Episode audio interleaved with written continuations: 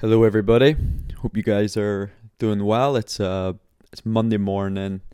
Um, I guess it's a exactly a week since Boston Marathon. So, um, it, it's funny how things just move on. Like that's just, I suppose, the world we live in, and you have to live in. So, you know, you're you're already a week by.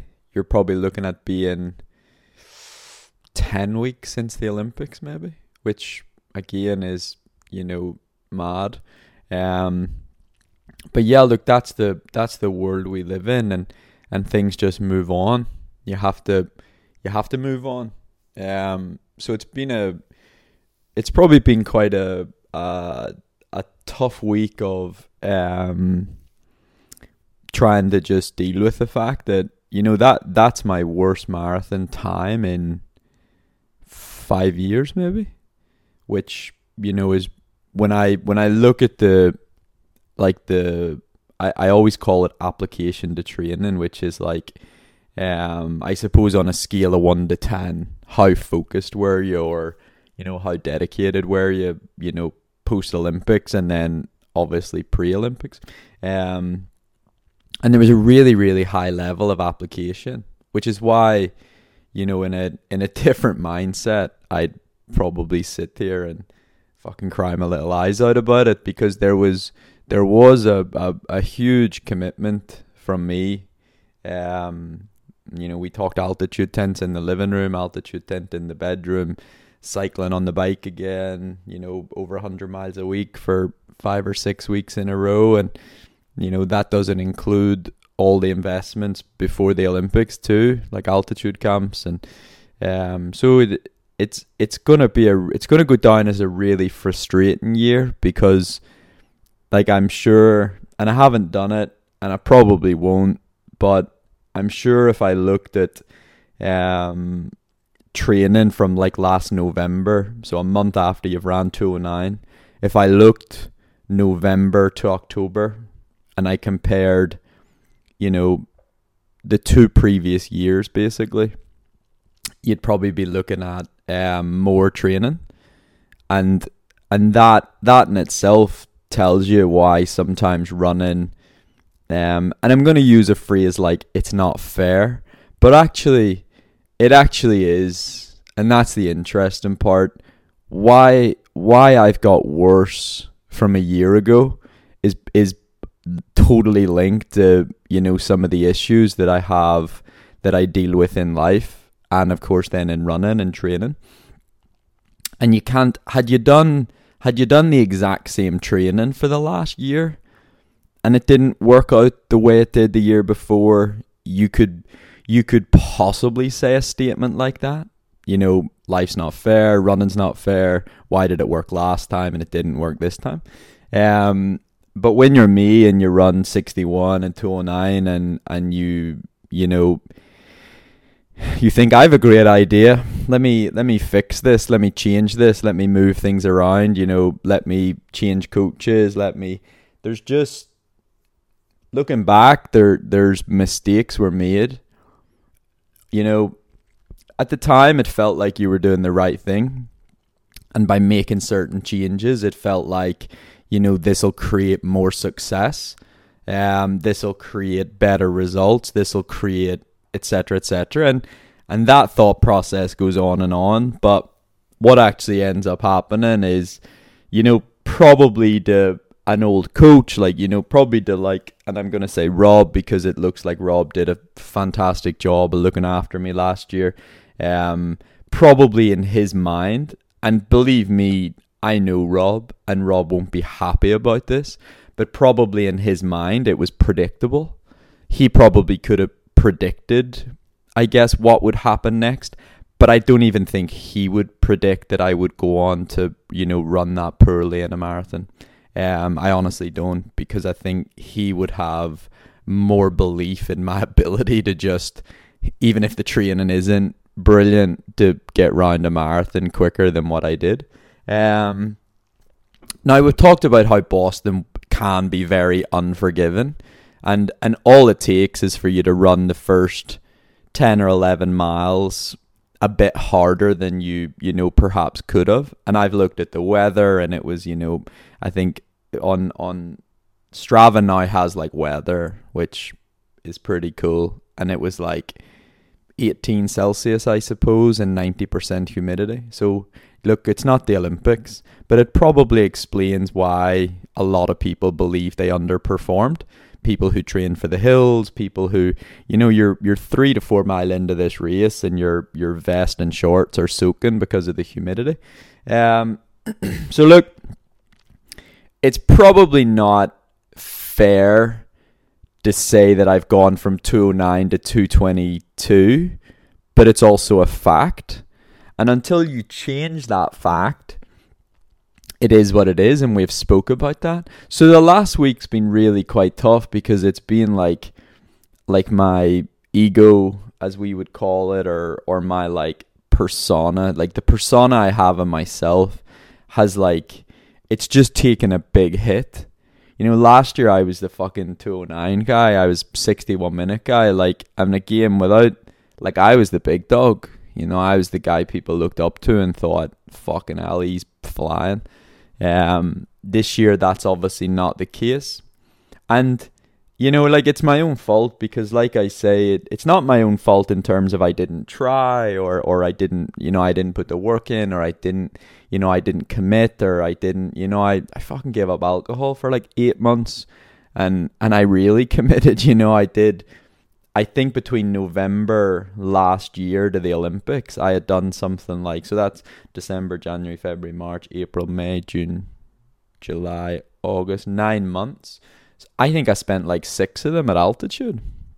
So that's the kind of part that you could be like, um, what you could say is it's unfair that your total application and your total dedication and, and the number of sacrifices you're willing to make don't add up necessarily to good results.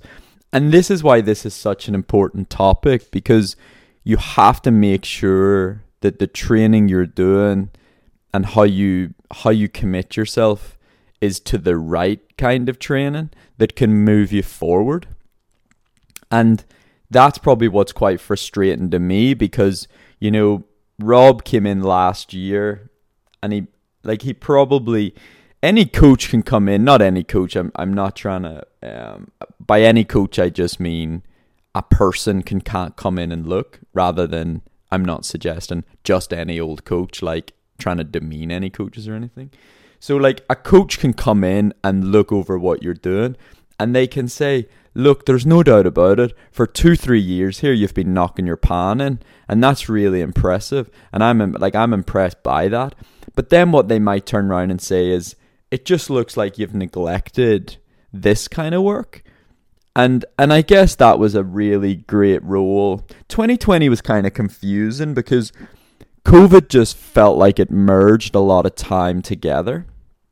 And so, interesting enough, after London, in my brain, I, f- I was convinced that what led to a really successful London was a was a training camp in Font-Romeu. And that's when I did five weeks with, you know, Butchart, Mo Farah, Bashir Abdi, um, these these you know titans. And now you've seen how well like Jack Rowe's running, for example, from Britain, and he was there as well. Um, and and these are like titans, and and I had a really you know, cool kid from Scotland there as well called Jamie Crowe. Um, and so it just you had you had great athletes that were training really hard, and then you you had athletes that were just a lot of fun as well. And I and I thought the reason I said Jamie Crowe is because I'm looking at a mountain on the TV and it reminds me of the day he ran up a mountain just for me and Butchie told him would give him 200 quid I think if he got to the top of the mountain and four minutes, and then he fucking went and did it. anyway, um, it was just a great trip because it was a lot of fun. But I, I was wrong to believe that you know a five week period could create, um, you know, two magnificent results, sixty one and two oh nine, and such magnificent fitness.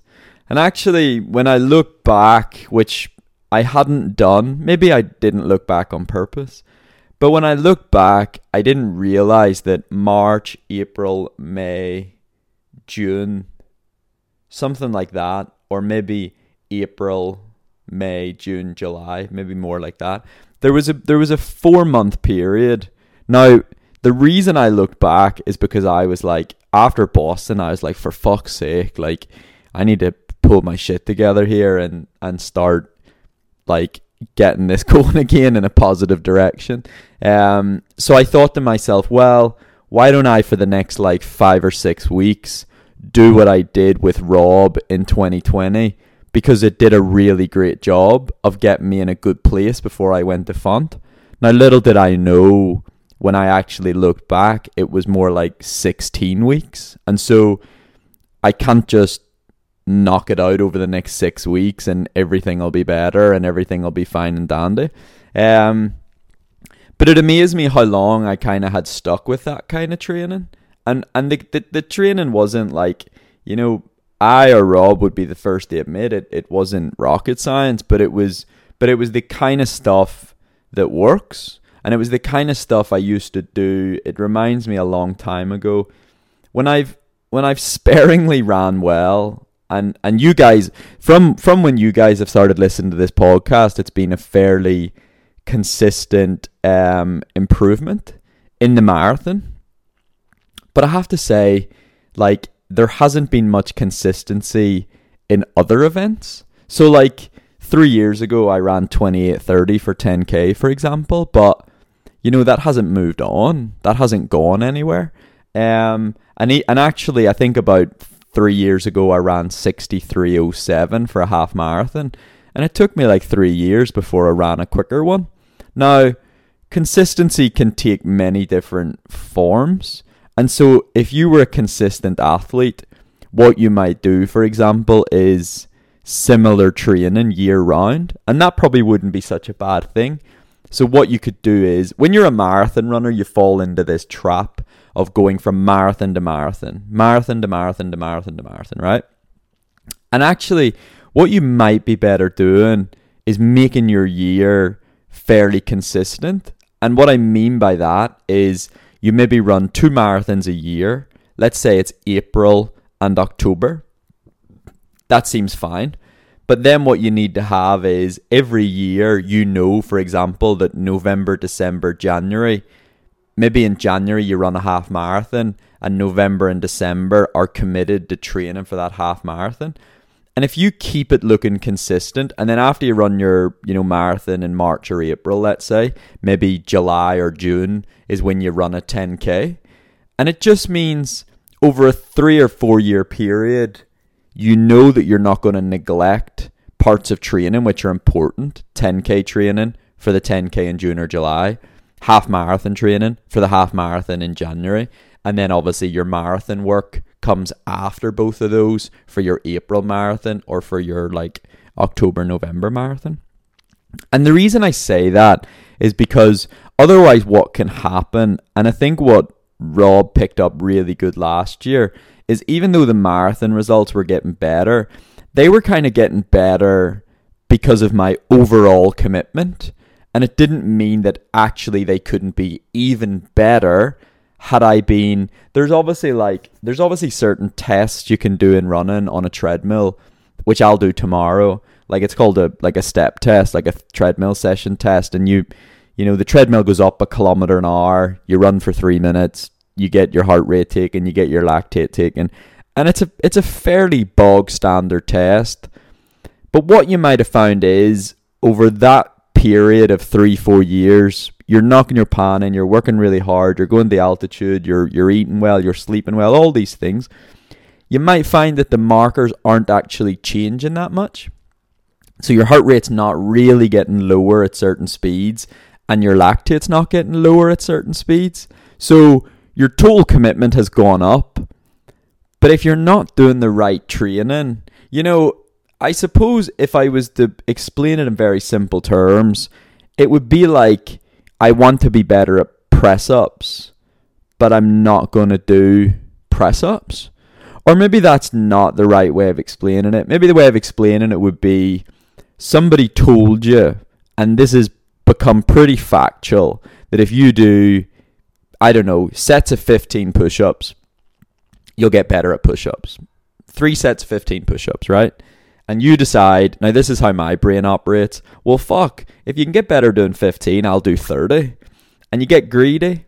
And so, likely what happens sometimes is you actually train too hard and too much. And you see these fancy things on like, you know, online of what Kipchoge does and, you know, what these other athletes do. And, and you kind of get guilty of being drawn in to, do some of that. Like I was doing those big, long, hard runs, 20 miles at, you know, 510 to 515. And I did a couple of those. And um, just, just always thinking you have to train harder when, like, rewind the clock back to like 15 years ago and I went and done I went and did one of these threshold tests and uh, an old coach of mine called Damien Gill went to a seminar by Alan Storey and he talked about this the holy grail of running and what and it was called threshold. This simple word threshold.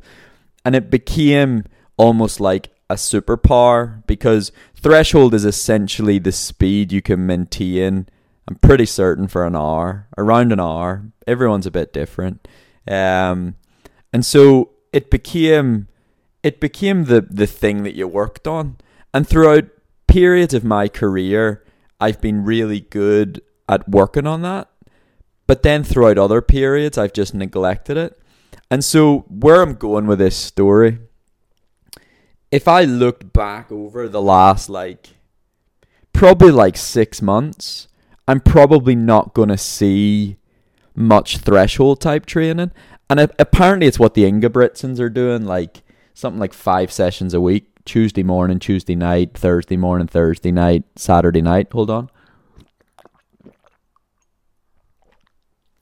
Cups of tea are what are going to get me through winter. It's a bit gnarly out there today, but I do look forward to a cup of tea when I come back. So, look, threshold, the the time you can run for an hour and why that becomes significant is because if you can improve, I think it's safe to say for about 16 weeks last year, Rob set threshold every week. Every week, 16 weeks. And it moved from, you know, you go to the park, you do what's called a five or six mile threshold run, something like that. And, you know, I think week one, it was like five minutes. And then I think by week eight to nine or 10 or whatever it was, it was down. You guys might remember seeing on Strava. I was doing six mile tempos around the park and averaging four forty five, maybe four forty two, four forty five. Um, and I found it quite comfortable, and I found it quite.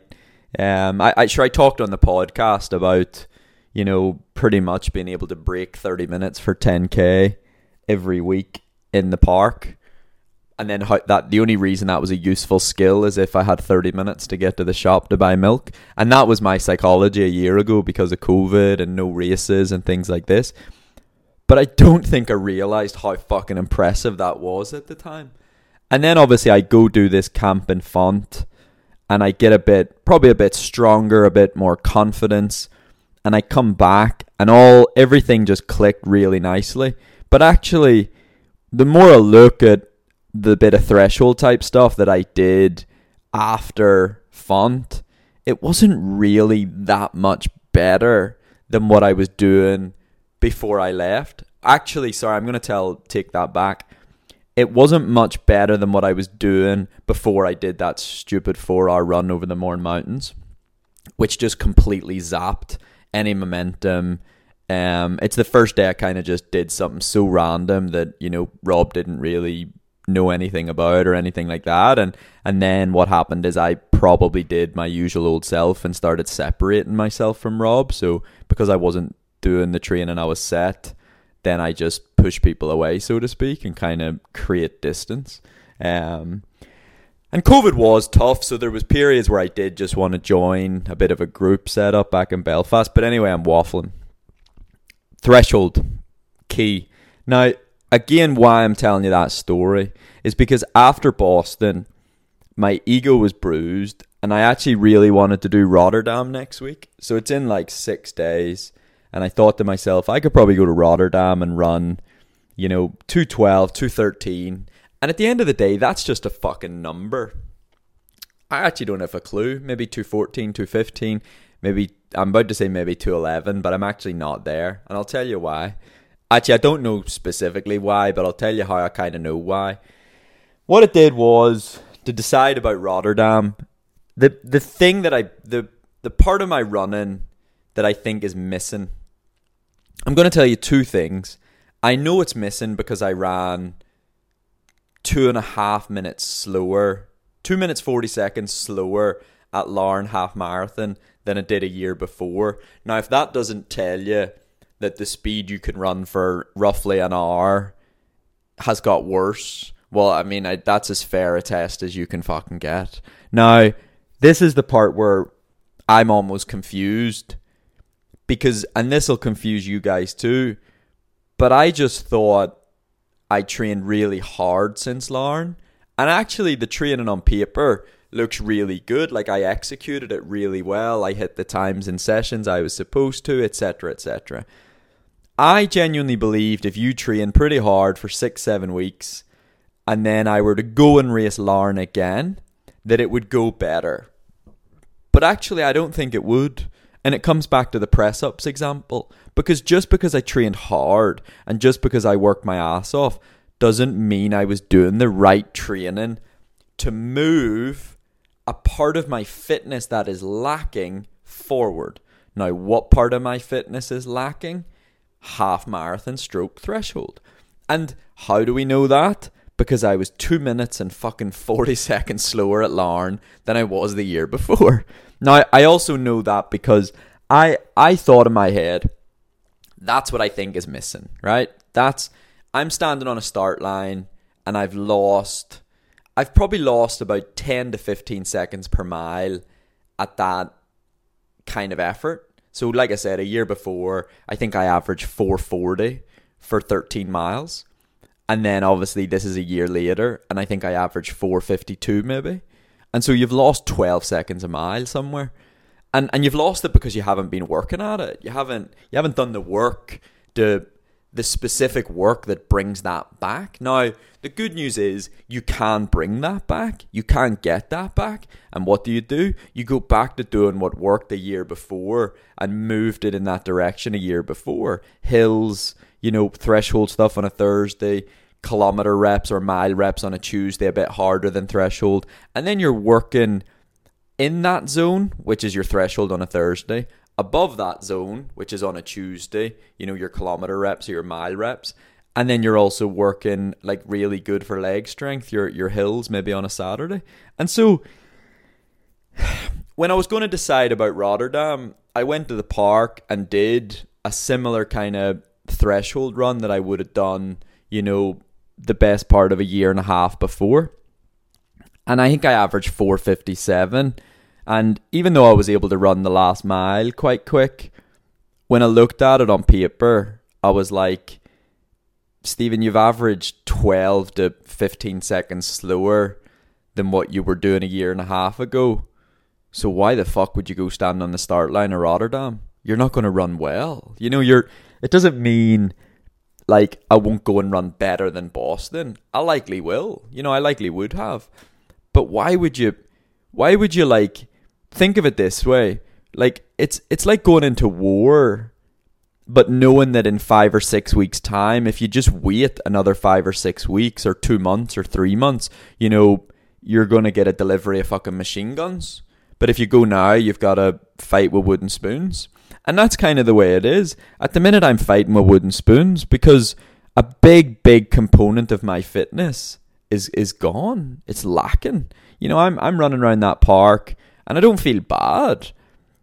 But I'm still over 10 seconds a mile slower than what I was a year and a half ago. And what I'm trying to say is it's really quite simple and easy to get that skill back. And so I've talked about this before. You want to you want to be in control of your skills, right? You need to know what your skills are. And if I can run 61 minutes for a half marathon, to lose to just give up two and a half minutes. Now, I didn't do it on purpose. I did not do it on purpose. I didn't say, I have a fucking great idea. What I must do is, is fucking, you know, instead of being a 61 minute runner, I'd actually be, I'd actually rather be closer to 64. That's a fucking great idea. I didn't do it on purpose, but it still happened. And so before I should even consider another marathon, that half marathon fitness, that half marathon strength needs to come back. And until that comes back, I wouldn't even dream of standing on the start line of another marathon. Now, it might never come back to that same. How do we know? You know, you can't. But if if I had done the same training and I couldn't get it back to 61, that's fine. That makes a lot of sense, right? You might have just fucking lost it. Who knows?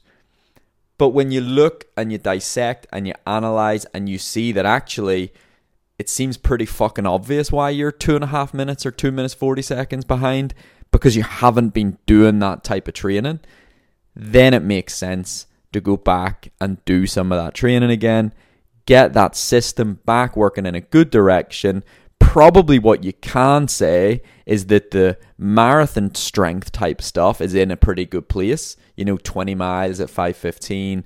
You're showing that there's a big there's a big a lot of strength there.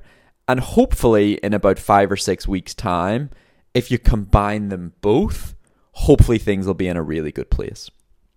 But that's what I'll have to find out. So you, you you're constantly working with strengths and you have to be honest with yourself where's my where's my like it might even go as close as like where's my 3k side of things? If i raced a 3k right now what could i run? Where's my 5k at? Where's my 10k at? Where's my half marathon at? Where's my marathon at?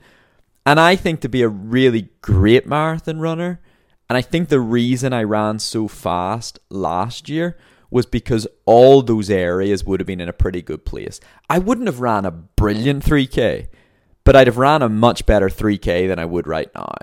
I wouldn't have ran a brilliant 5K, but I'm telling you, had I ran way faster for 5K a year ago than what I would right now. And that's telling you all you need to know.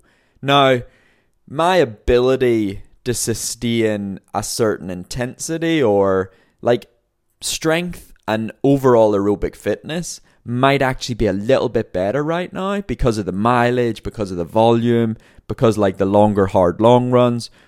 But because all those other areas are lacking so much, there's just there's too many big gaps. And I'm I'm miles away from being able to run 209. I might be 20 weeks away from running 209 because I might need to do 8 to 10 weeks of 10k hills, you know, half marathon type stuff and then build the layers on top of that. 10 weeks on top of that could be 20 weeks away.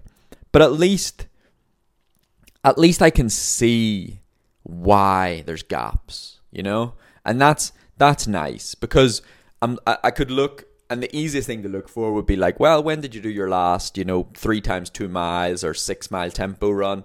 And I'd have to go, apart from Saturday, which I did one on Saturday because I wanted to go test it, but I'd be looking Oh, I'd be having to go back months and months and months and months and months. It's just just non-existent, non-existent. Now there might be days where I scratch the surface and almost by accident worked a bit of threshold, but not consistently enough. Needs to be every week. Should I, at the minute I should probably be doing fifty to sixty minutes a week of threshold type stuff, and and that's what I'm gonna do. And then I'm obviously not going to neglect the other stuff. You know, there's still going to be good good intervals, maybe on a Tuesday, and then I'm going to get back to doing hills. And it's probably likely that um, if I hang around um, like UK or Ireland, that I would I would look at some of the cross country races because they are really great. Um, they're really great training. So you can instead of doing the K reps, for example, you can just do a cross country race. And if you're running pretty hard, it'll probably be very similar to what the K reps or the mile reps would have been. I don't think you can do the cross country race and call it a threshold because you're likely going to be pushing harder than threshold. And so it probably makes sense that you do maybe your hills Tuesday and then you do your threshold Thursday and then you do your race Saturday. And then you're not really missing one of the components that you kind of would have wanted that week. Um, but yeah, look, there's there's there's things to look forward to. Um, I wish it was a simple fix. You know, I think your instant reaction makes you want it to be a simple fix.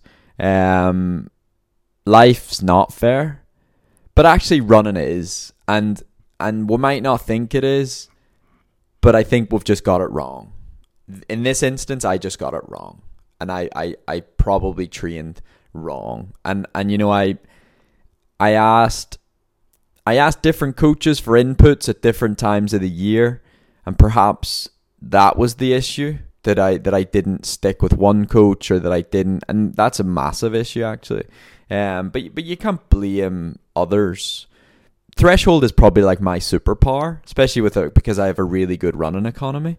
So it's the kind of work I can do and do it really well and do it all day long. But it's just mad that I pretty much just gave my superpower away. And so I, I stood on a start line, and it's going to sound so silly, but I stood on a start line as a mortal.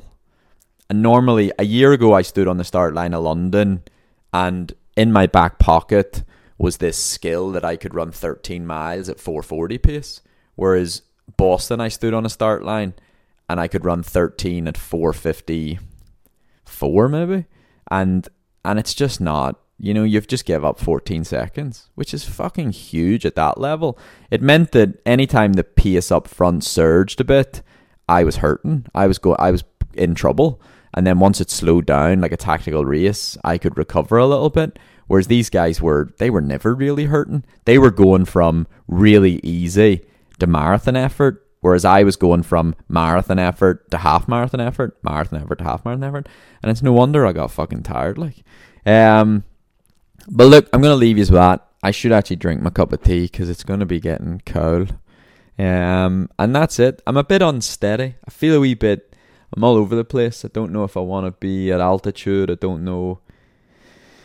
I'm just a wee bit on edge, but I'm hoping that calms down. I enjoyed my run this morning, and like I said, I'm going to do a bit of testing tomorrow, and then I'm doing the testing so that I can um, hopefully then retest in maybe like six or eight weeks and and hope that you know getting back to some of this real you know the basics of training I can see a bit of progress. And it'd be nice to see that on paper too. And it would kind of give me a bit of focus as well. But now nah look just need to get back to basics and and try to enjoy what I'm doing. And um and like I mean the it's interesting but like for these next like 2 months 3 months I just have to live.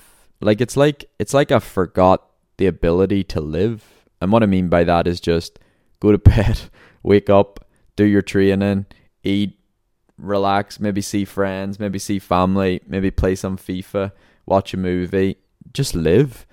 I'm at the minute I'm waking up every day and trying to trying to fix things, trying to trying to move, trying to plan to live somewhere else, trying to go to altitude, trying to instead of just living. I'm just I just need to live. I I, I look around this living room and I've I have a great setup here, really, really great setup, and I have everything I need to just live. So, fingers crossed I can do that. But look, guys, thanks for listening. I don't actually know how long that was. It's going to tell me in a minute when I unlock my phone. Oof, 33 minutes. That's roughly what all episodes are, though. All right, team. Appreciate you listening and hope you have a good day.